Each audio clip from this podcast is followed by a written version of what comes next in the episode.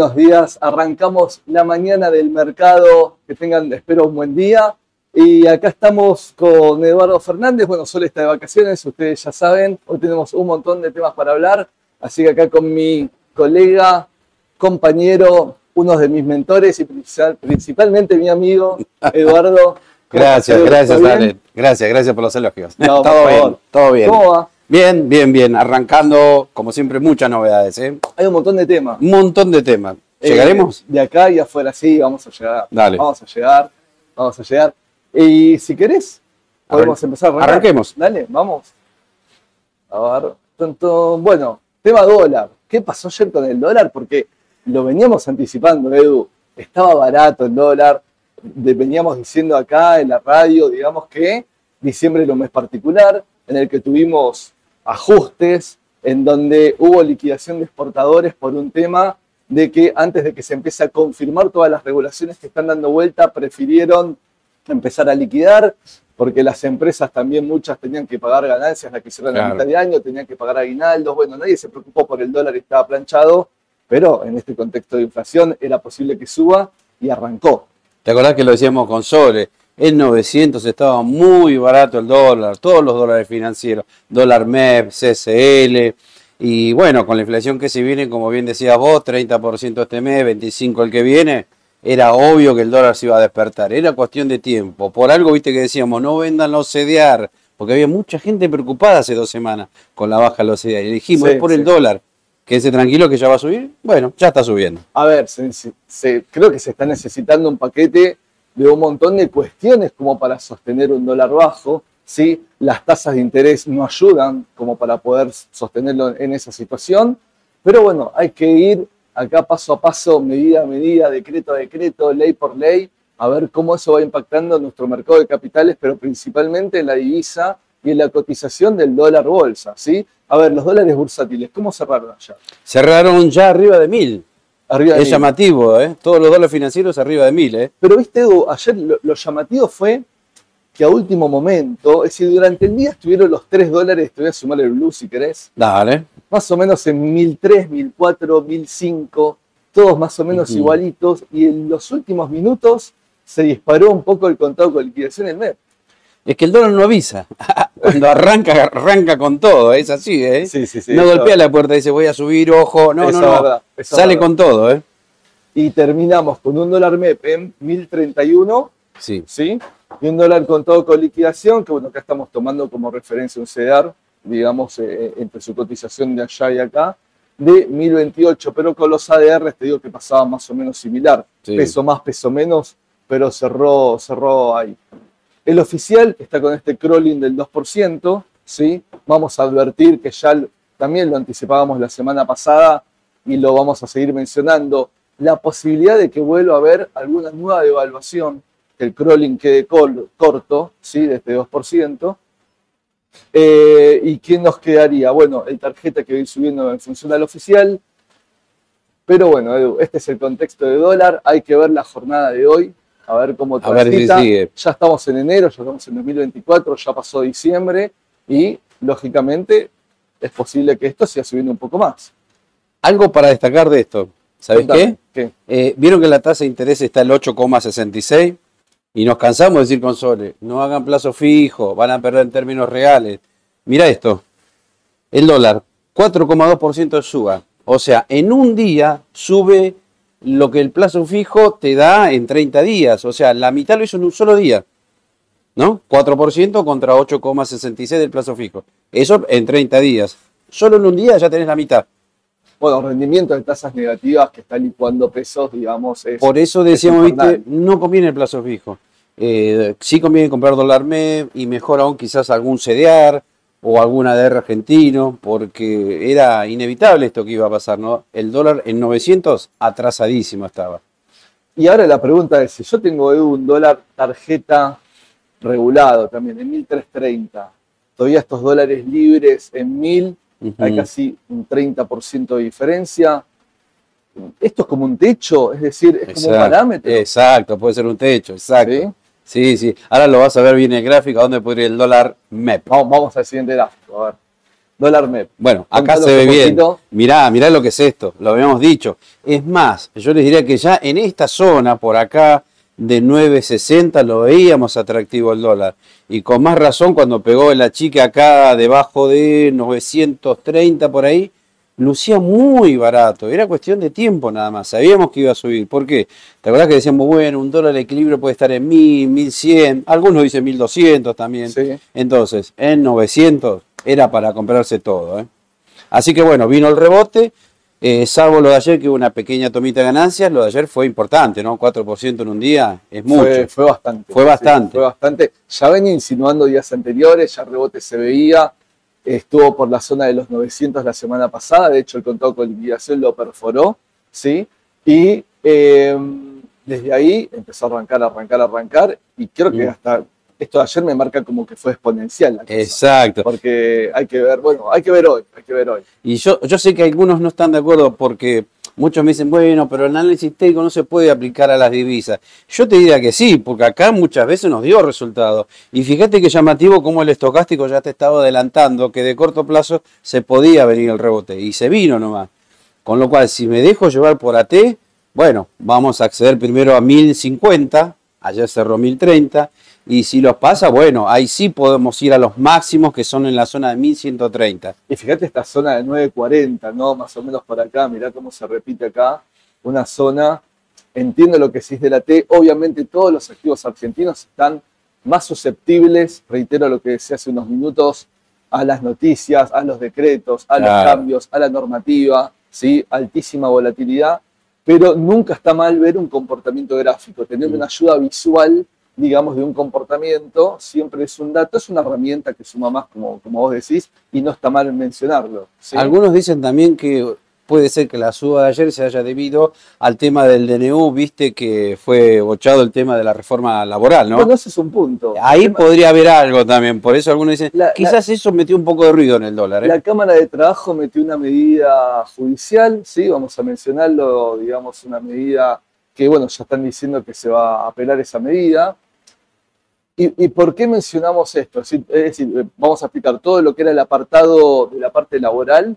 Eh, la Cámara del Trabajo dictó una medida precautoria, ¿sí? Eh, para frenarla, para suspenderla. ¿Por qué esto podría llegar a impactar en el mercado de capitales? Digamos, la pregunta es, y la respuesta es sencilla. Si el mercado huele que mi ley, desde el Congreso, desde el consenso, desde los distintos sectores tiene relativamente apoyo, ¿sí? va a tener un tipo de respuestas. Distinto va a ser si el presidente se encuentra con palos en la rueda. Ahí está el punto. Por eso mencionamos esto. ¿Qué, quiero decir? Yo no estoy diciendo si compartimos, no compartimos, y capaz que estamos dando una noticia capaz más de tinte político, pero no importa, esto impacta en el mercado de capitales. Esto puede llegar a pasar a la Corte Suprema, esto va a debilitar el tratamiento en el Congreso, hay que ver qué pasa con ese punto, si las comisiones lo sacan o no lo sacan, es decir, te, embarra un poco la cancha, te empasta un mm. poco la cuestión.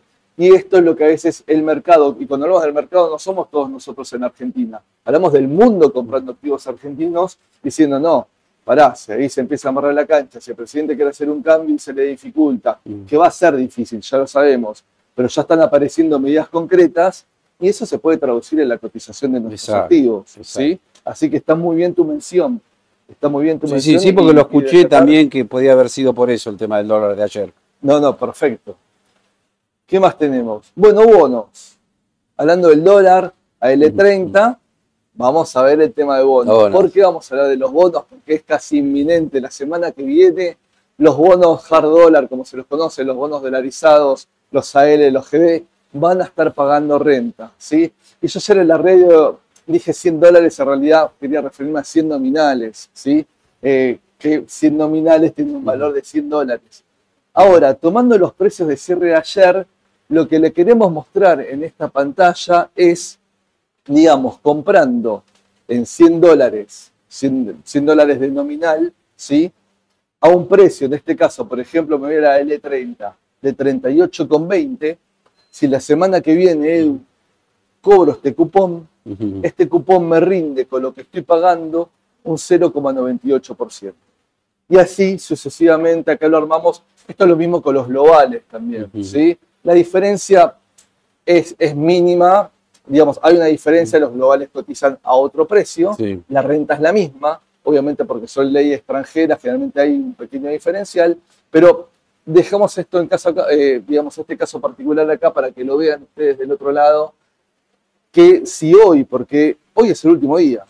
Último día para comprar bonos y tener derecho a la renta que paga el 9 de enero. 9, sí. Perfecto. Último día de comprarlos en 48. Bien. Se llama temas 2 en el mercado, ¿sí? Mañana lo podemos comprar en inmediato y hasta el lunes podemos comprarlo en inmediato. No, mañana en 24. Eh, bueno, sí, pero. sí, también contaban los dos, en los dos podés comprar. Digo, no hay volumen en 24. Sí, sí. Pero en contado podríamos seguir comprando hasta el último día, pero ojo, ojo, porque cuando ya corta el corte de los 48, ya los precios empiezan a tergiversar un poquito. ¿Sí? Es decir, ya cuando es tan inminente el tema del pago, ojo con los precios que podemos estar pagando de inmediato, por ejemplo, el día de mañana. Claro. Bueno, y estos son los rendimientos. Fíjate, tú, los bonos largos, que siempre decimos son los que más intereses pagan en el corto, aunque la evolución del capital es más larga, arranca más, adelante, lo que está rindiendo, ¿no? Casi 5%, más o menos el 5%, el 35, el 38 y el 41. El que más rinde es el AE38, Muchos, esto lo veníamos diciendo, recuperó bastante terreno perdido en el precio que venía, venía por debajo de la L30. Yo hablaba con clientes y les decía, hey, ojo, acá que es una oportunidad. Lo que sí tengan en cuenta es que cuando pague el cupón, el que más va a deprimir en su precio, posiblemente, desde la teoría, sea la E38. Coincido con vos. Y, haga un y le va a costar recuperar más todavía. Y le va a costar hasta, después en julio empieza a subir de nuevo, perdón, en junio, julio empieza a subir de nuevo, digamos, por un tema, a ver, esto, si solo tomo esta variable, es teórico. Hay miles de variables que van a incidir en la cotización de los bonos, eso está claro, ¿no? Digo, desde lo teórico puede llegar a pasar este comportamiento con el 38, que tiene, la realidad es muy buena renta Sí, comprando en estos precios, muy buena renta. Invirtiendo en 100 dólares de nominales, digamos, eh, pagando esto, la verdad que... Es buena renta. Quizás la ventaja que tiene este bono es que por ahí se puede comer más rápido el corte de cupón. Si estamos en una tendencia alcista, ¿no? Esa es lo único bueno por ahí, pagar menos, pero se recupera más rápido el precio nuevo, es cupón. Y el que va eh, a mediano plazo o a largo plazo tiene estos bonos y desea tenerlos. De hecho, nosotros estamos sugiriendo que todavía en estos precios está muy bien para entrar. Y el que lo tiene, yo no me desprendería de estos bonos, que lo venimos diciendo. Em, digo, e, en cuanto al de mediano, largo plazo, en cuanto a TIR, en cuanto a rendimiento, ahí el que mejor TIR tiene es el AL3. ¿Por qué? Porque va a estar pagando un 4% acá de capital en el próximo. El 9 de julio. El 9 de julio, es decir, ya es la primera cuota de amortización de capital de estos bonos dolarizados. ¿4% puede ser? Eh, 4%, claro, exactamente. 4 más la renta. Así que si yo ¿eh? lo anualizo, digamos, la TIR es mejor la de la L30. Claro. Pero en este corto plazo, en esta foto que queremos mostrarles de cara ya a los primeros días de la semana que viene, el que mejor te va a rendir a pagar por un tema de intereses es el Exacto. AE38. Bueno, y ahí se ve vamos con la L30. Claro, vamos con la L30 porque ahí se ve bien claro en el gráfico. Bueno, ¿cómo está? Yo te diría, no sé si está corrigiendo, está lateralizando, me parece. Con lo cual, viste, con Sol le decíamos, este bono que hoy rinde el 38%, yo creo que si las medidas de mi ley tienen éxito, si baja la inflación, si aumentan las reservas, bueno, eh, yo creo que acciones y bonos argentinos tienen mucho recorrido por delante. Esto vale Hoy rinde el 38%. Si dentro de unos meses la cosa va más o menos bien en la economía argentina, es un bono que debería rendir, no sé si 20, 15%, con lo cual si eso sucede a futuro, tenemos un gran recorrido de este bono en dólar. Yo diría de todos, pero principalmente de este que es el quizás el de mejor rendimiento, ¿no? En cuanto a TIR. Claro, es lo que decíamos sí. yo todavía en esta zona de precios sigo comprador. ¿eh? Yo recién cuando empieza a romper los te diría, esto es particular, a ver. habría que hacerlo un poquito más técnico, más finito.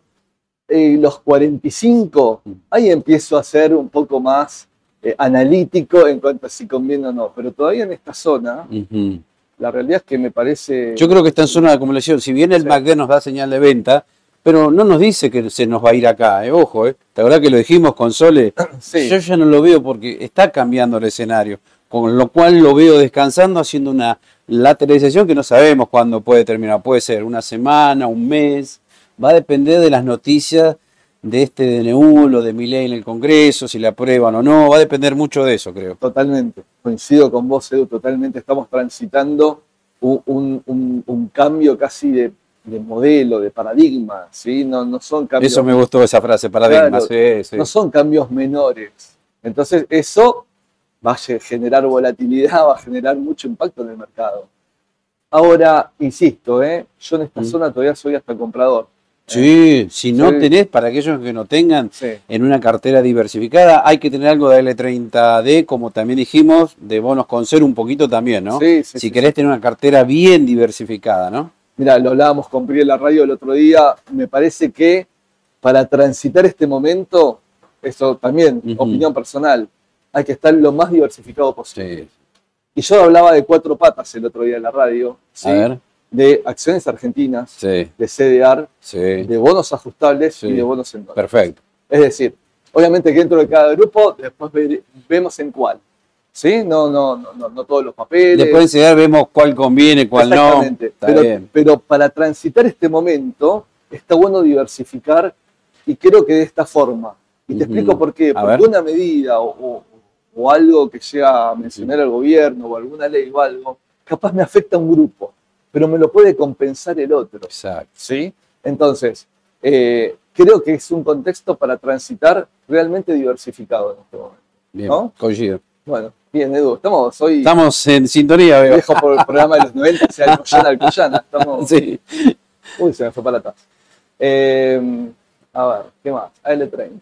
Balances, Edu, sí. contanos qué se nos viene de balance, porque, a ver, la semana que viene ya arranca también Estados Unidos. Claro. Sí, seguramente ya llega la época que a mí más me gusta, digamos. Sí, sí, hay que estar atentos eh, ahí, ¿eh? Sí, sí, exactamente, em- pero, pero tenemos también de Argentina. Claro, yo iba a empezar por la temporada de balance de afuera, pero falta unos días todavía. Sí, falta. Con lo cual, ¿qué es lo más cercano que tenemos? Temporada de balances a nivel local y a nivel panel general, que es importante que lo sepan, ¿eh?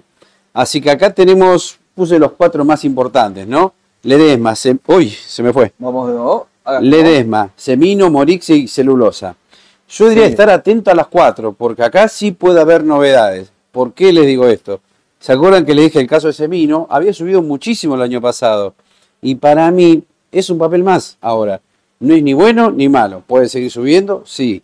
Pero va a depender qué números traiga para ver si la cotización actual ya no tiene descontado todo lo bueno que eh, estamos viendo en, el, en la empresa, ¿no? Tema de exportación, mejores precios, mayor rentabilidad. Así que hay que estar atento con qué número viene y la fecha límite es el 11 de octubre, la semana que viene. Yo creo que los balances van a empezar a mostrar un shock de comportamiento a lo que venía mostrando. Si los balances argentinos, indudablemente, con la devaluación y con algunas medidas, con la imposición a retenciones en sectores que no tenía, con la liberación de precios, es decir, va a haber una ensalada de rusa, digamos, de alguna forma decirlo, eh, en, cuanto a los números del balance, porque uno cuando analiza un balance compara, ¿no? Compara una foto con otra foto. Bueno, mm. ahí va a haber distorsiones, ¿sí? A favor o en contra, no lo sabemos, pero ahí va a haber, va a haber variables, vamos a estar muy atentos porque cuando se publiquen esos números también va a generar, obviamente, impacto y volatilidad en el mercado. Y estamos hablando del EDESMA, perfil exportador también, en, parte. Eh, el tema del DNU que me habías dicho vos, que hay un capítulo que puede favorecer al tema de la producción azucarera. ¿Te acuerdas cómo me lo comentaste? Exactamente. Eh, entonces, también un dólar distinto al que tenía por su porcentaje de exportación, que le es más o menos 20%, que era, que era lo, que sí. Bueno, Juan Semino, Morixe, que tiene un mix, exporta un poquito, pero tiene mucho de marca interna. Marca interna, ahí no compite porque el otro es un gigante, pero digo, con, Molino, con Moli, con Molino Sagro, sí. Bueno, hay, muchas de las unidades de negocio de, góndola para se entienda del otro lado, que, son competencia y que puede impactar de una forma. Decir, bueno, liberarlo los precios, debería mejorar. Ojo con la demanda, ojo con el comportamiento como consumidores ahora con liberación de precios, porque vamos a empezar a hacer movimientos en nuestro bolsillo para ver qué compramos y qué cambiamos. De hecho, un poco de la baja del precio de la carne, digo, no es que bajó la mm. carne, pero estuvo bajando un poco la carne. Sí, bajó, bajó. Se había pasado de rosca mal, la suba. Es parte de que el consumidor, nosotros no, compramos, eh, digamos, ese argumento. Es decir, y si no lo bajás, lo tienes que tirar, es un producto perecedero. Eh, parte de la baja del precio de la carne empezó a ser parte por el comportamiento nuestro, porque empezó a bajar el consumo, ¿sí? Así que, ojo con estas cositas, ¿no? Sí. Y celulosa, que también mencionamos en el tema del DNU, el tema del papel diario. Honestamente, les debo cuál es el impacto en celulosa en producción o no del tema del papel diario, pero yo no es más de interés nacional. Pero algo mencionaba el DNU, me acuerdo. Sí, sí. Que, la podía favorecer. No es, más, no es más de interés nacional el tema del papel diario. Antes el papel diario era por normativa de interés público nacional, este interés público. Un bien público. Yo creo que ahora lo vamos a ver en el gráfico en el caso de celulosa, porque de las cuatro me parece que es la que mejor está desde el punto de vista técnico. Pero bueno, es mirar el balance el 11, perdón, el 11 de enero. El 11, no sé si dije 11 de octubre antes. No, 11 eh, de enero, perdón. Dije, me corrijo yo solo, ¿vieron? No, creo que había un 10 y ahora.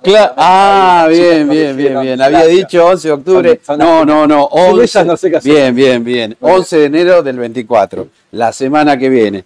Y en el caso de celulosa, estén atentos al tema balance y a las expectativas que genera el DNU. Y ahora lo vamos a ver en el gráfico. Vamos a ver el gráfico, a ver.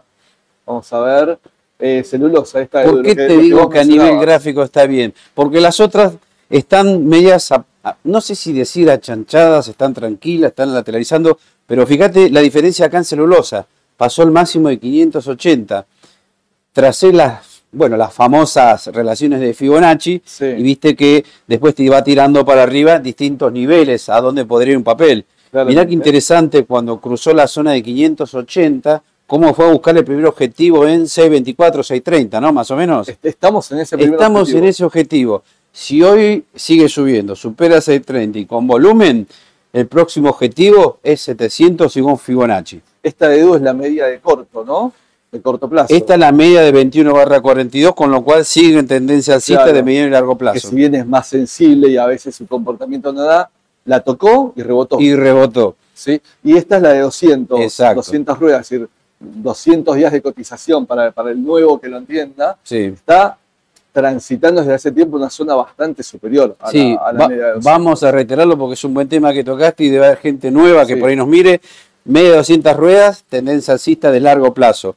Media de 21 barra 42, tendencia de mediano. Largo, mediano. Bueno, el máquina no lo puso acá, pero está dando señal de compra. Y el estocástico está dando señal de compra, o sea que cierra todo desde el punto de vista de la T, ¿no? Es una buena posibilidad. Vamos a ver, tema balance y tema de cómo influye. Sí, y siempre tengan en cuenta el volumen, ¿no? Celulosa, el panel en el cual cotiza, muchas veces eh, alguna mano importante puede mover significativamente en ese volumen eh, un precio. Exacto. Y lo vamos a ver ahora con Teco, ¿no? Bien, eh, con, seco. seco. Bien. Lo vamos a ver en un ratito con Seco. Vamos bueno, Morval en dólares. Y se me pinchó, ¿no? Me parece. Eh, no eh, quiere, parece que quiere, se pincha, va y viene. Está para mí lateralizando ahí en una zona que sube un poco, baja, sube, baja. No pasa nada por ahora, no, te define ah, la tendencia. ahí está, ¿eh? ¿eh? Ahí está, entre los 1000 y los 927, ahí vos marcaste, mm. un soporte ahí en el Merval en dólares. está tocando. Está agazapado esperando, me parece, alguna está novedad. Está tocando el piso de esta zona de corto. Mm. Ahí está también por arriba de la media de 200, como vos decís, Edu. Eh, hay que ver cómo, se comporta, reitero, para mí está sensible a las próximas noticias político-económicas, de alguna forma de decirlo. Hay que mirar el Congreso, por las dudas. Eh, ¿Porque algo? A ver. Ah, ahí, está. Aluar, Edu. Aluar. Aluar. ¿Por qué insisto yo con Aluar? Claro. 2023, que hablábamos tantas veces, no podemos no hablar los primeros días del año. Claro, ya me cansé de repetir bueno, la cantidad de veces que te digo compra, venta, compra, venta. Y era cuestión de seguir al dólar también acá, ¿no? Es la clave de, Aluar. Es más, ¿te acordás que acá, en la última suba que tuvo, dijimos el tema del 15% de retenciones que nadie lo esperaba? Por eso achicó un montón Aluar. Pero bueno, ahora se tranquilizó y está rebotando otra vez y obvio que es de la mano del dólar MEP y CCL, ¿no? Sí, viste que con el lugar se generó ahí como una cosa el, que piensa en Aluar también piensa en Texar, ¿no? Exacto, es lo mismo, la misma relación. Voy a dar unos datitos para que tengan en cuenta de balance Texar. La otra vez lo estábamos acá charlando con Juan Carlos, uno de, digamos, de, los accionistas acá de Rabo, Sátil. El tema de la posición de activos en dólares y pasivos en dólares que tiene, por ejemplo, Texar, ¿sí? Lo cual es una posición mucho más positiva. Acá estoy tomando foto de balance. Ya respecto a esa foto, por ese motivo, sosteniendo ese nivel de activos y pasivos dolarizados, por la devaluación debería generar un resultado positivo en el estado de resultados. ¿sí? Muy grande, me parece. Importante. Muy importante. Que si mantiene el resto del negocio, eso va a generar un buen resultado, digamos, a nivel total, ¿no? Resultado por acción, que es lo que uno busca o mira, después se analiza. Tengan en cuenta Texar por este motivo que estoy hablando. ¿sí? Tenganlo en cuenta también desde gráfico, hoy no lo tenemos, no importa pero digo, también estaba tentador desde ese punto de vista. Y al lugar, ojo, porque la cuestión no es tan igual. Si bien exporta un montón, al lugar siempre lo decimos, también un 30% de sus costos son en dólares, ¿sí?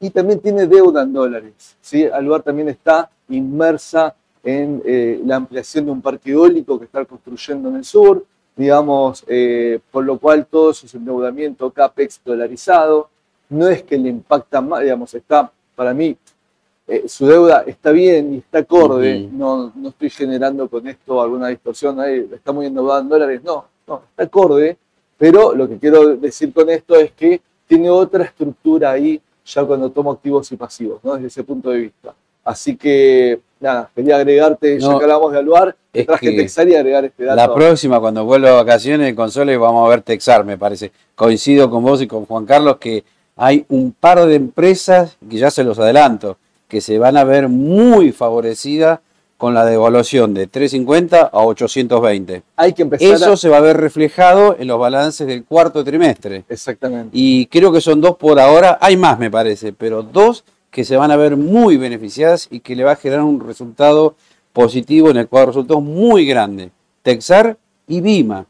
Bueno, son las dos a monitorear, ¿eh? Atención, ya lo vamos adelantando. Próximamente hablemos también Claro, después vamos a hablar de ese temita también. Vamos a hablar también de Bima.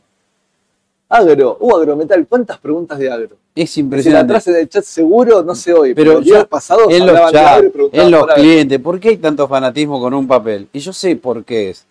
Sé que la empresa está bien, es sana, es una buena empresa, se dedica, bueno, a la fabricación de eh, sembradoras, maquinaria. agrícola, el campo está bien, bueno, pero como todo, ¿no habrá descontado todo eso ya?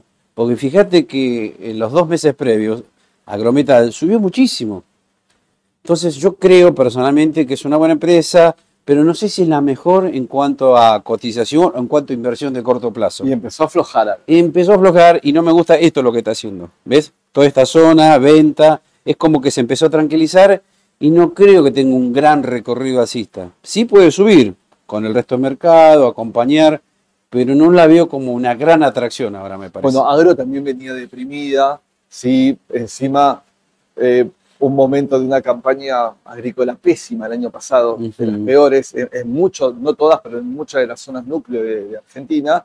La verdad que el productor, antes de, el productor o, el negocio del contexto, antes de ver eh, la nueva sembradora, cosechadora, tolva, todo, trilladora, todo lo que quieras, tuvo que enfocarse en otro lugar por las pérdidas y por un montón de cuestiones. Bueno, la realidad es que ya se está levantando, digamos, la, siembra del campo. Ya hay zonas que ya, están ya levantaron soja, se sigue levantando durante enero, digamos, el tema febrero. Empieza a liquidar en marzo, que es la gran apuesta del gobierno. Por eso, mañana, mira cómo ato todo, ¿no? mañana está la reunión con el fondo, a ver si el fondo nos libera los dólares que no nos liberó antes para poder llegar a la época de marzo. Bueno, ojalá. A la época de marzo a que empiece a liquidar el agro, ¿no? Marzo, abril, mayo, ahí arranca la liquidación del agro. Pero no me quiero ir por las ramas. Volviendo a agrometal, puede ser una empresa beneficiada por el momento, por el sector, eh, por el contexto de esta campaña agrícola que sí, digamos, la humedad fue mejor y los, los brindes en casi todas las zonas fueron mejores, pero ojo con lo que vos decís, porque el mercado se mueve, como dice Mauro, por expectativas, el mercado, como vos decís, muchas veces se adelanta. Claro, para mí se adelantó demasiado ya. Y es más, creo que ahora ingresamos en la zona más floja, que es el periodo estacional, ¿no? Que enero, febrero, marzo, donde históricamente, por lo menos lo que yo me acuerdo, se vende menos también sembradoras, ¿no? Así que vamos a ver, pero no es algo que me atraiga mucho por ahora. Bueno, muy, buena opinión, muy buen dato. Y acá está seco. Otra más. Ay Dios, cómo están los clientes con esto, ¿no? Ayer, ayer en las redes el tema seco, es decir, acá yo llegué a leer, Edu, que había aparentemente alguna mano grande importante, lo que decíamos antes, que esto es lo que pasa en el panel general, que empezó a vender y a desprenderse. Hubo un cambio de manos en seco, lo que está generando este comportamiento que mm. tuvo y ahora esta planchada, digamos, eh, eh, que, tuvo ahora en, los últimos días. Contanos un poquito. Sí, sí, eh, primero principal, a mí me pasó lo mismo, gente preguntando, gente que inclusive no es cliente, y que dice, mira, entré hace unos días, voy poniendo un 30, otro el 40 ¿Y por qué pasa esto a veces? Porque muchos clientes, sobre todo los nuevos que recién ingresan al mercado, por ahí se dejan llevar por los foros muchos, ¿eh? Gente obvio inexperta que recién está entrando al mercado y dice, sí, tal papel, entra, que tiene un gran recorrido. Pero la pregunta sería, ¿por qué va a tener un gran recorrido? Había que preguntarse también, ¿no será que ya subió mucho, ya descontó todo también? Por eso, lo que yo siempre digo, hay que informarse, hay que estudiar, hay que investigar y no meter todo en un solo papel. Porque si hiciste eso, bueno, acá tenés que reconocer una pérdida gigantesca. Yo coincido con vos, puede ser que haya sido una gran liquidación o que el papel en esta zona ya estaba considerado muy caro en función, recordemos que tiene pérdida, a diferencia de CEPU. También, bueno, si viene el aumento de tarifas, se van a recomponer. CEPU, controlante de Central Y CEPU compró Costranera, a su vez, ¿no? Eh, ah. no, me acuerdo bien del mix, pero lo repasamos. Sí. Principalmente el control lo tiene Central Puerto, sí. desde el año pasado. Una parte sigue estando en ANSES, porque fue parte de, los fondos, y creo que un 30% aproximadamente, no recuerdo bien, pero creo que más o menos un 30%, flotante, cotizan bolsa. Sí. Que es, es lo que tenemos acá. Acá lo que te puedo decir, desde el punto de vista técnico, que eh, quedó muy mal herido este papel. Con lo cual, no sé si acá se mezclan el tema que vos decís de una gran liquidación eh, un tema de que estaba caro también. Este, y bueno, lo único que es, dable esperar acá un rebote técnico nada más. Desde los fundamentos no me llama, me parece. Siento que por acá estaba muy cara en esta zona, ¿no? Sí. Por eso pasó lo que pasó. Yo creo que estaba un poco pasada de rosca. Estaba pasada de Pero pasa en el general esto, digo, volvemos a lo mismo, siempre téngalo en cuenta, el volumen es más chico acá. Entonces, si el volumen es más chico, es más volátil. Y si bien puede ser una buena oportunidad porque te puede generar un mejor rendimiento, porque tiene más riesgo, siempre hablamos riesgo-beneficio, ¿sí? También cuando tenemos una caída, voy a hablar jerga popular, nos tenemos que fumar que la pérdida sea un poco mayor. si buscamos una ganancia mayor, también tenemos que, digamos, saber que podemos tener una pérdida mayor. Te digo que es muy grande la pérdida, ¿eh? De, de 680 a 310 es demasiado ya. A ver, no tengo datos su rumor, no tengo datos fundamentados, pero que hubo se veían órdenes de compra, eh, perdón, de venta importantes, ¿sí? en el mercado, alguna mano grande, como se le dice, vendiendo. ¿Y qué es lo que pasa? Vos a decir, pero Ale, si hay un vendedor, hay un comprador. Bueno, vamos a aclarar algo. Si hay alguien muy concentrado vendiendo mucho, aparecen muchos chiquitos compradores, el que tiene que vender mucho empieza a tirar el precio para abajo. y te lo tira abajo el precio. Esa es, la el punto. Van apareciendo de amigaja los compradores, pero el que quiere vender va tirando el precio para abajo. Lo único, que, te puedo, lo único que te puedo decir para tener con este papel es un rebote, porque ves ya tenés señales ya de fuerte sobreventa. Bueno, ahora hay que ver, Edu, también vamos a, replantearnos ahora si ahora está en precio o si es una oportunidad por esta baja que tuvo. Claro, claro. Quizás sea tarde para vender también, ¿eh? Ojo.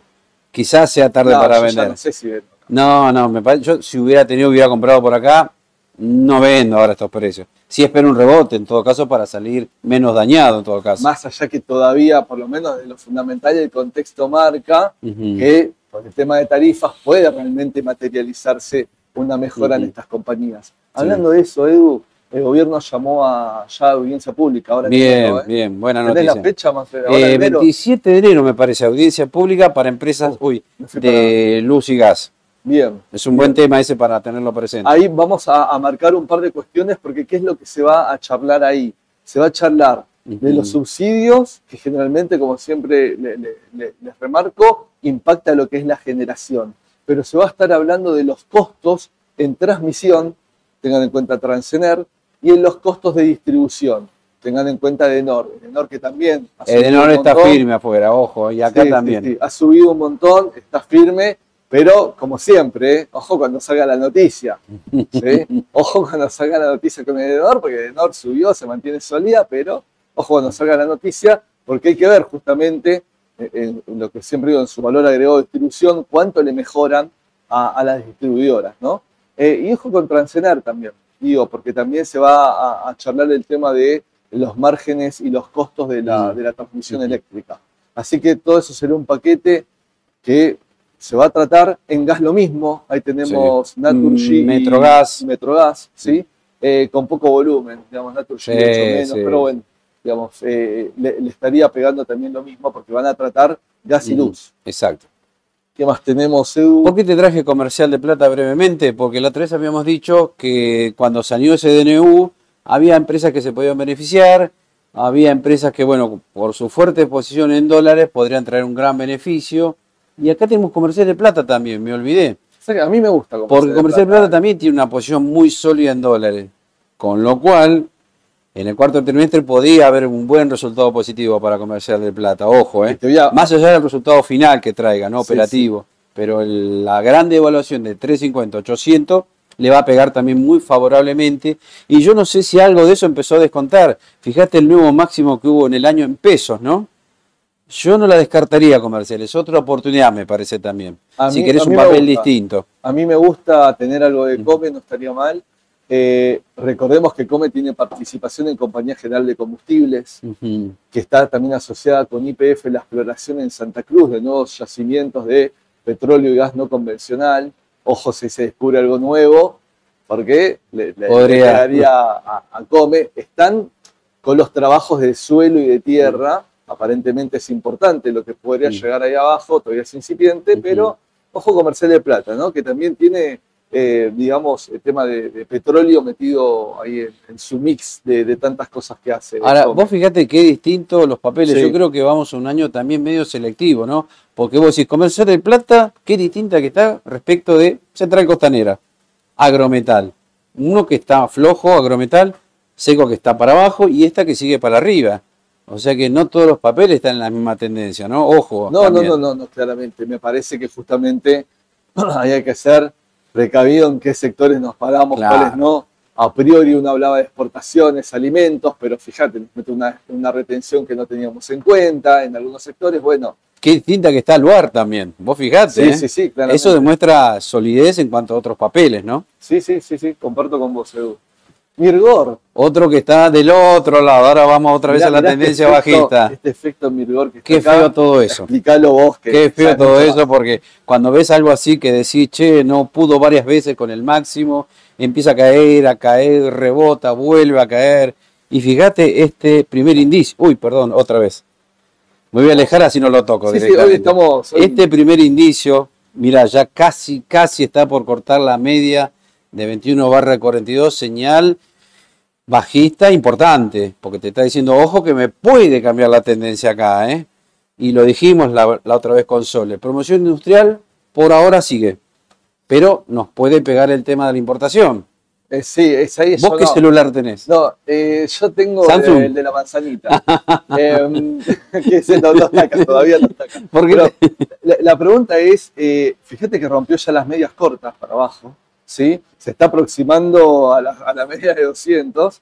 Eh, y creo que acá hay una perspectiva de mitad de plazo con el tema de la competencia con Mirgo. ¿sí? Algunos dicen, bueno, pero ahí hay una familia amiga, que este que el otro. Sí, pero. Hasta ahora no se vio ningún. No se ven los amigos acá. por el momento. acá se trata de plata, nada más, me parece. no se dio para nada con Mirgo. O sea, no la veo, no, no. Eh, yo tampoco. Me parece que Mirgor es la única tech argentina que cotiza. Sí, sí, es una empresa enorme, ojo, eh. como empresa es buenísima. Es enorme. Pero acá estamos hablando de cotización, que es otra tiene cosa. de Samsung, claro. etcétera.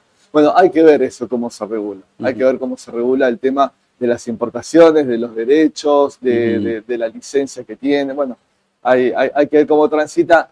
A priori, pero no estaría posicionado acá, no. Por el momento yo tampoco. No. no. Bueno, coincidamos, Edu. TGN. TGN. Mirá qué Transporte distinto. de gas. Mirá, te voy llevando de uno a otro y cómo varían los gráficos. Sí, sí, vos sí. fijate acá el TGN, vamos en busca de un nuevo máximo. Y vos lo dijiste, tema, tarifas.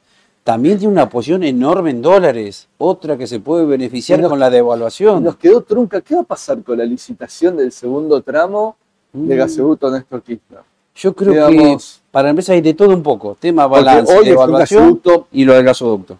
Aclaremos, nacional, es del Estado nacionalizado, que se dio la concesión de operación a privados. No es que es de los privados el gasoducto, ¿sí?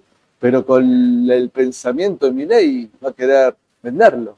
Exacto. ¿Y quién lo compra? ¿TGN Eh, TGS? Y bueno, Tan, tan, tan, hay que estar atento, ¿eh? Ahí, ¿eh? Estar atentos a ver qué pasa con Pero otra buena opción, me parece, ¿eh? Bueno, también parte del crecimiento puede ser por esto, ¿no? Exacto. Por la expectativa Sí. de prefiero estar comprado hasta la afuera. por la duda. Exactamente. Ok. Bueno, pasamos a Estados Unidos. Dale, cambiemos ahora un poco. Un poco de de Argentina. Porque siempre, nos- a veces algunos critican que siempre le damos mucho a Argentina, pero hay mucha información, ¿no? No, porque hay clientes que tienen CDR y operan CDR. Nosotros tenemos clientes que también operan en el exterior. Ya saben que acá con la cuenta RABA pueden directamente con la misma cuenta operar en Estados Unidos. Entonces, Estados Unidos, aparte, no solo eso, Estados Unidos es el mercado que le, mar- le marca reloj a todos los mercados del mundo. Vamos a ser honestamente, es el mercado más grande del mundo. Entonces, ¿por qué es importante eh, la política de Estados Unidos, el mercado de Estados Unidos, afectado por su política monetaria de los últimos años? Bueno, ayer se reunió la, la FOMC, que es parte de la Fed, ¿sí? de la. Reserva Federal. Eh, bueno, hubo ahí una reunión y lo que salen actas y minutas de lo que trataron. ¿Cuáles fueron los puntos importantes ¿sí? de, de lo de ayer? Se pueden mantener las tasas altas en picos por más tiempo de lo anticipado.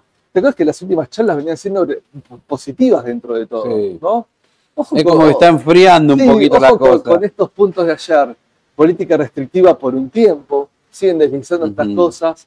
De ser necesaria alguna suba, podría ser apropiada. Ojo con esto, porque Mm. nunca volvíamos a hablar de subas, sino Mm. al contrario, ir a las bajas. Ellos lo, a ver, esto también es positivo, ¿por qué lo digo? Es positivo. Porque siguen remarcando de que no va a haber subas, que solo de ser necesario van a aplicarlo. ¿Y de qué depende de su objetivo principal? Siguen siendo muy duros con esto de intentar bajar al 2%, al 2%, al 2%. Es decir, si estamos en 2,8 no sirve, siguen al 2%, 2%. Es decir, están muy encasillados con su objetivo. ¿sí? Si bien hay indicadores que son positivos, tampoco es que es la panacea, la economía está enfriada, pero ayer marcaron estas cuestiones que enfrían un poquito las últimas charlas. que Por algo tuvimos. la baja de ayer también, ¿no? De los Bueno, últimos días, en realidad. Sí, sí, sí. Y algunos miembros reconocen en proyecciones el recorte de tasas, pero para finales del 24 ahora. Entonces, ojo con esto. ¿Por qué ojo con esto? Porque podría ser la principal causa y el motivo y la excusa, por así decirlo, a una suba tan grande que tuvo en los últimos, no sé, creo que desde mediados de octubre, Ujú. los índices de Estados Unidos no paraban de bajar, Mm. ¿no? Es decir, desde mediados de octubre, finales de octubre, Sí, una suba impresionante que tuvieron.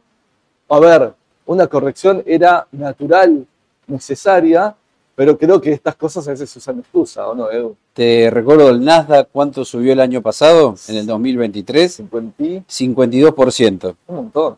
No, no, Con no. lo cual, para mí, y coincido con vos, ¿eh? Vamos a estar en el corto en un panorama de lateralización o leve baja.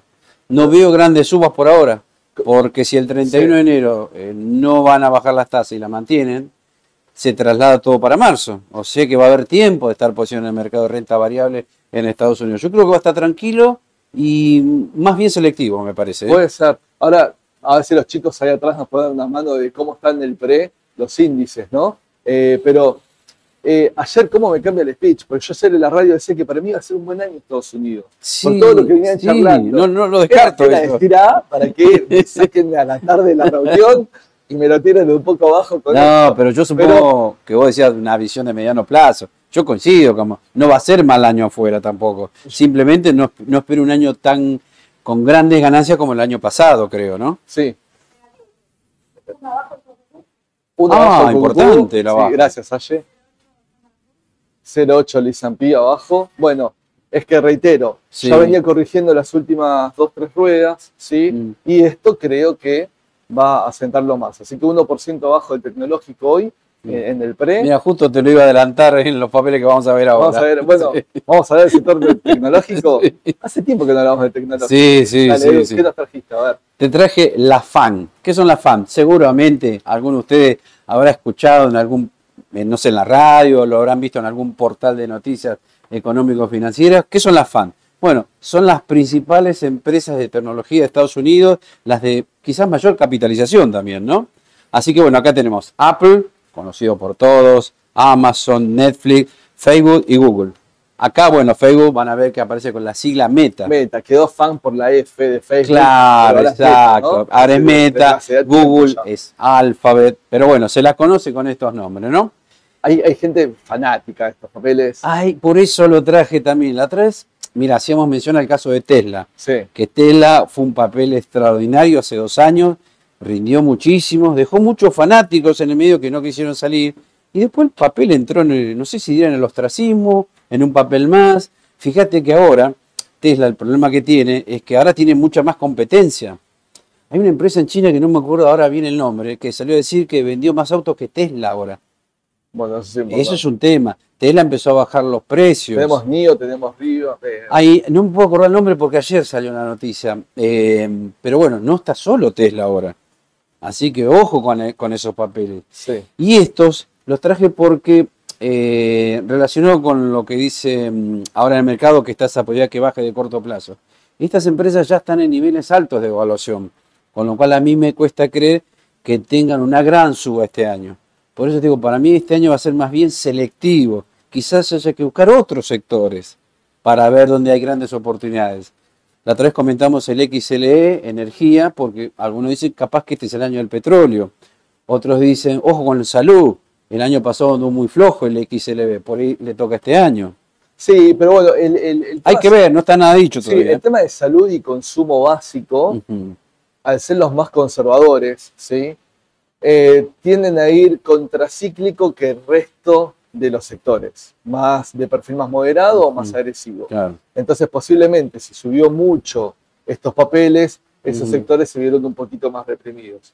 Dependerá, si baja un poco estos papeles, puede ser que tome un poco más de protagonismo esto que estás diciendo, con lo cual está muy, está muy bien lo que estás trayendo, digamos, para ver qué puede pasar con esto. A ver, siempre acá la palabra importante eh, vuelvo a lo mismo, el mercado opera por expectativa. Si la palabra expectativa es un objetivo calificativo que tenemos que poner en algún sector, es en el tecnológico. Y la palabra innovación. Eso es lo que hace mover la expectativa. ¿Por qué tienen price earnings per altos estos papeles? Porque uno piensa en lo que puede llegar a innovar a futuro, adelantarse y querer estar comprado. Y ojo, porque hay mucha materia de inteligencia artificial, hay mucha competencia con el tema nube, sí. que cada vez más mejorando y es mucho mejor. Así que siempre hay algo para poder innovar. Y ojo que la que le pegue mejor o desarrolle mejor sube y la que se quede en eso, como todo lo tecnológico, tengan cuidado con esos papeles. ¿sí? Exacto. Todas estas están inmersas en eso, todas. Entonces, eh, a veces uno quiere estar comprado por estos motivos. ¿sí? Pero vamos a ver un poquito cada uno. Dale, dale, dale, brevemente, porque no sé cómo andamos de tiempo. Medio tirando. Medio, andamos ahí, ¿no? Vamos a rápidamente. Vamos a las preguntas, vamos rápido. Caso Apple, no puede con los 180 dólares, 190 dólares. Fíjate que fue acá en agosto del año pasado, volvió a fines del año pasado y no puede.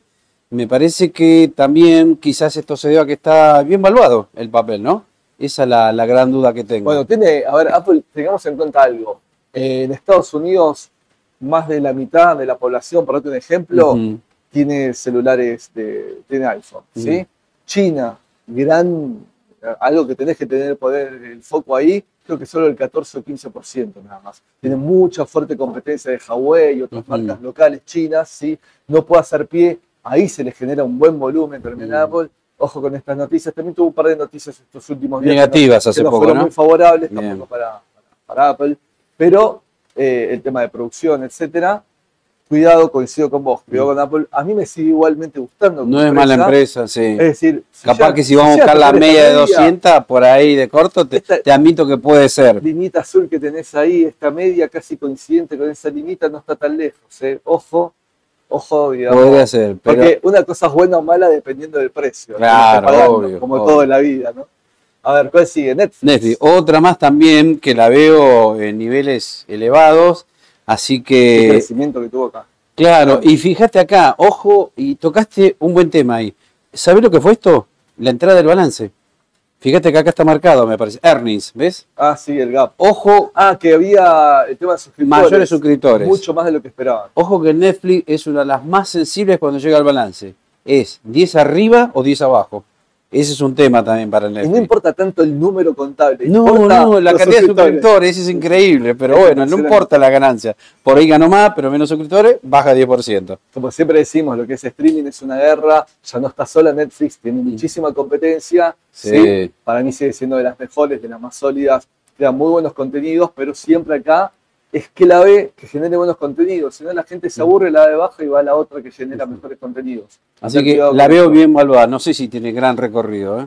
E-commerce, va, e-commerce y mucho más. Amazon, le, le, pasa lo mismo. Bueno, no salió el dato acá del PER, pero tanto Amazon como Netflix suelen tener PER, muy alto ahora. ¿eh? Sí. Así que este es un primer dato de advertencia. Podría estar caro o podría estar, en el mejor de los casos, bien valuada. También, yo veo que le cuesta, ¿ves? No, no son papeles que me vayan a dar un gran rédito de corto o mediano plazo, me parece. Bueno, Repito, son buenas empresas para tener, te pagan dividendo, pero no sé si va a ser lo mejor del 2024. Muy bien, Edu. A ver, pasamos con Google. Y acá también. Fíjate cómo de a poco la suba se va aplanando, se va como encontrando un techo en la zona acá de 150 dólares, ¿puede ser? Sí, sí bueno, 145 más o menos. Sí. Con lo cual también es el mismo efecto. ¿No estarán en su precio justo? Está más alejada de la media que Apple. Apple cotizó un poco más todavía, ¿no? Sí, sí, sí. Son empresas que me quedan dudas para este 2024. La podés tener en cartera, pero no van a ser el gran atractivo, me parece. Y depende, siempre decimos lo mismo de los objetivos. Si este es un objetivo a largo plazo y te la bancás, aprovechá una baja por AT, compralo y mantener. Y mantener y guardarlo, sí, no te va a defraudar tampoco. Estoy queriendo decir que no sé si va a estar dentro del promedio del índice o por debajo, me parece. Está muy bien, está muy bien lo que, lo que te marcas. Y ahora salimos de... Salimos de la otra, de las tecnológicas y, y entré a buscar oportunidades porque, bueno, Walmart. viste que Walmart la compramos por esta zona, nos dio compra al MACD y por ahora la mantenemos porque creemos que puede tener más recorrido de corto plazo.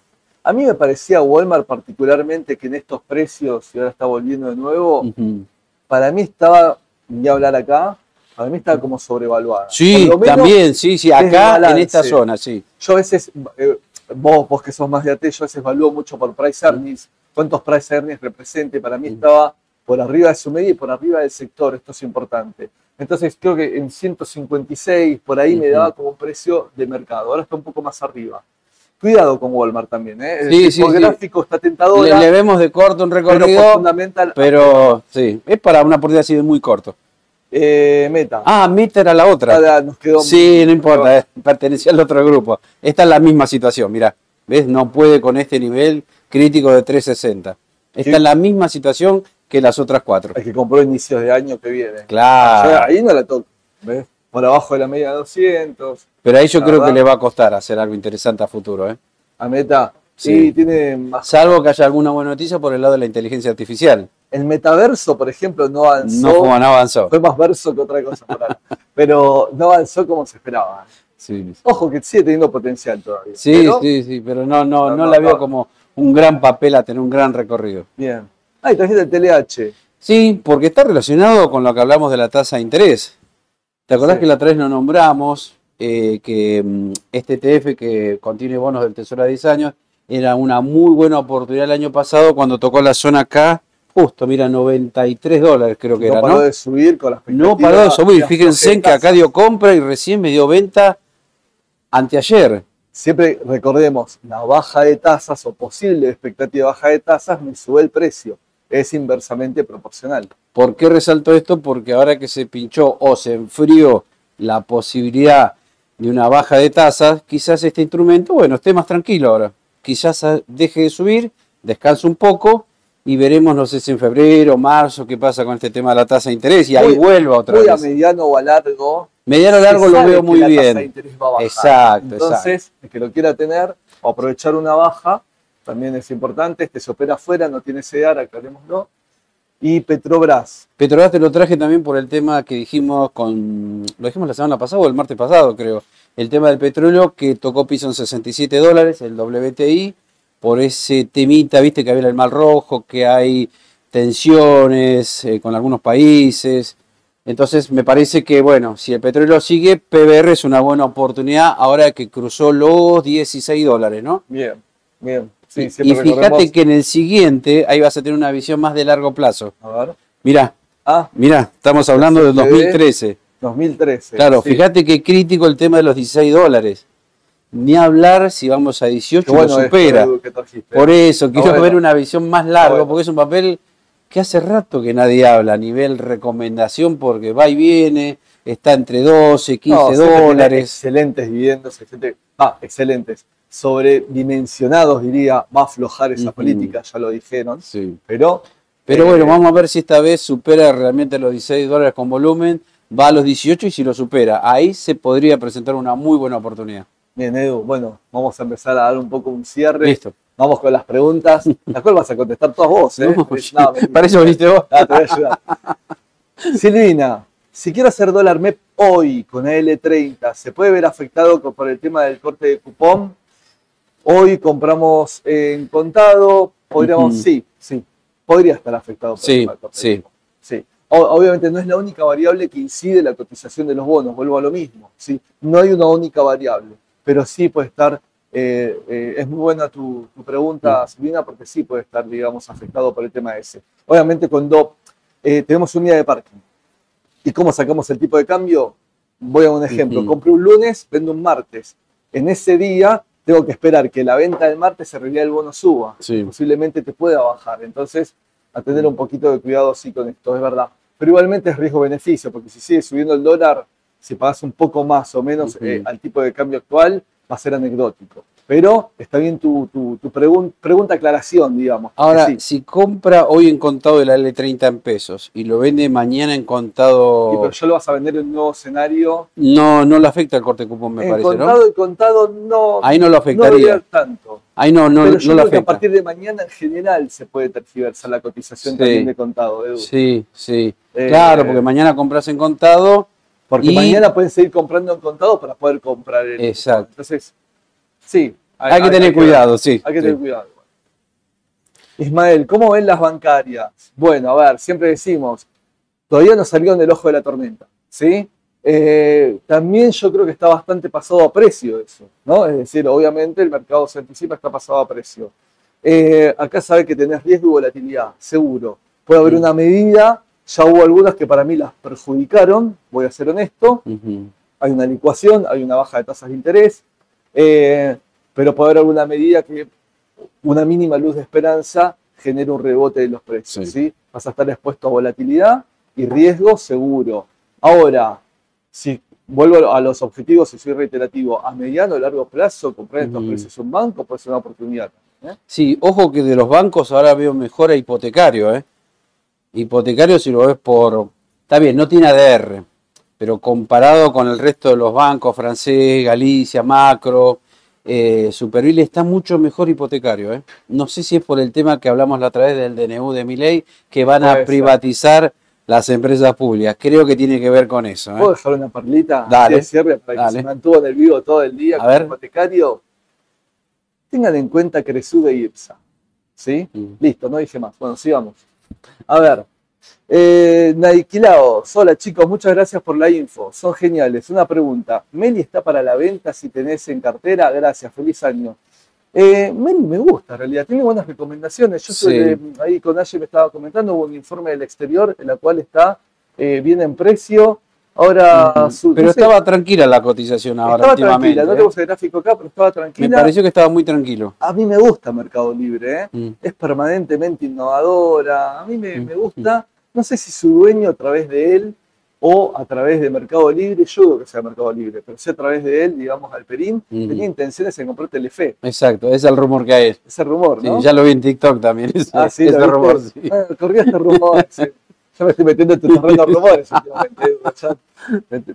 bueno, a ver, ¿qué más? Gisela, buenos días. Edenor, ¿conviene conservarla y otra, y otra IPF? ¿Cuál sería un precio de entrada? Gracias. Bueno, acá Gisela el tema de buscar un precio de entrada hoy objetivo es medio complicado en este contexto. ¿sí? Eh, YPF puede seguir bajando, YPF no deja estar también un poco en el ojo de la tormenta por el tema de eh, la deuda del Estado.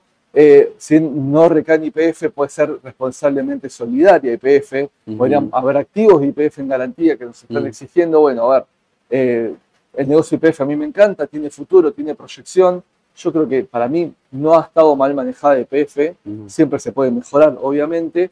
Eh, a mí me gusta como negocio IPF, creo que IPF lo que le puede incidir son factores más políticos que otra cuestión, me parece. Otra que también se va a privatizar en el futuro. El tema nafta, Cedu, ¿eh? Aumentó mucho la nafta. Esto la, tiene que mejorar IPF. Yo creo que es para tener IPF. Más allá de lo que pase hoy, mañana, es para tener. Entre 16 y 17 dólares creo que es el área de compra. ¿eh? Ya estamos cercanos al, al Ayer tocamos cerca de 17, bajamos hace una día 16, aumentaron ya varias veces la nasta. Ah, y otra cosa, la van a seguir subiendo, ¿eh? Sí, sí, sí. En febrero y en marzo, un 10 y un 10 me parece. Puede ser, hay que ver cómo se sigue comportando el dólar oficial y los dólares en general. Siempre decimos más o menos un dólar. A ver, países del sector están en un dólar 15, 20 o 30 porque no son productores. Cercano a un dólar o 0,90 y pico el litro de súper en un país productor es algo más estable, sí, como somos nosotros, pero... Es para tener, los dos papeles eh, para yo creo que es para tener. Sí, Edenor sí, a veces hay que tener en cuenta de que ahora están las audiencias, que lo mencionamos antes, que nos haya pasado expectativa tampoco, ¿no? A tener en cuenta la noticia. Bueno, y acá compartimos el teléfono para que nos manden mensajes, preguntas, consultas. Perdón si nos pasamos unos minutos y se hizo largo. Desde ya agradecemos siempre que estuvieran ahí. Mañana, eh, la mañana del Mercado Radio, 9.45, vamos a estar con Ayelén y con Mauro, ¿sí? Así que no se lo pierdan, el formato radio más distendido, es como una charla de café con ustedes que son nuestros amigos. ¿Hay factura? Eh, no, no hay factura. Pero bueno, hay un vasito de agua y un café previo en el armado del programa. Los esperamos, muchas gracias. Eh, particularmente, Edu, felices vacaciones. Ah, gracias, sí, sí, estoy de vacaciones la semana que viene. Así que capaz van a. ¿Me vas a reemplazar? Me van a tener que aguantar a mí también la semana que viene, así que nos vemos. Hasta luego. Dale.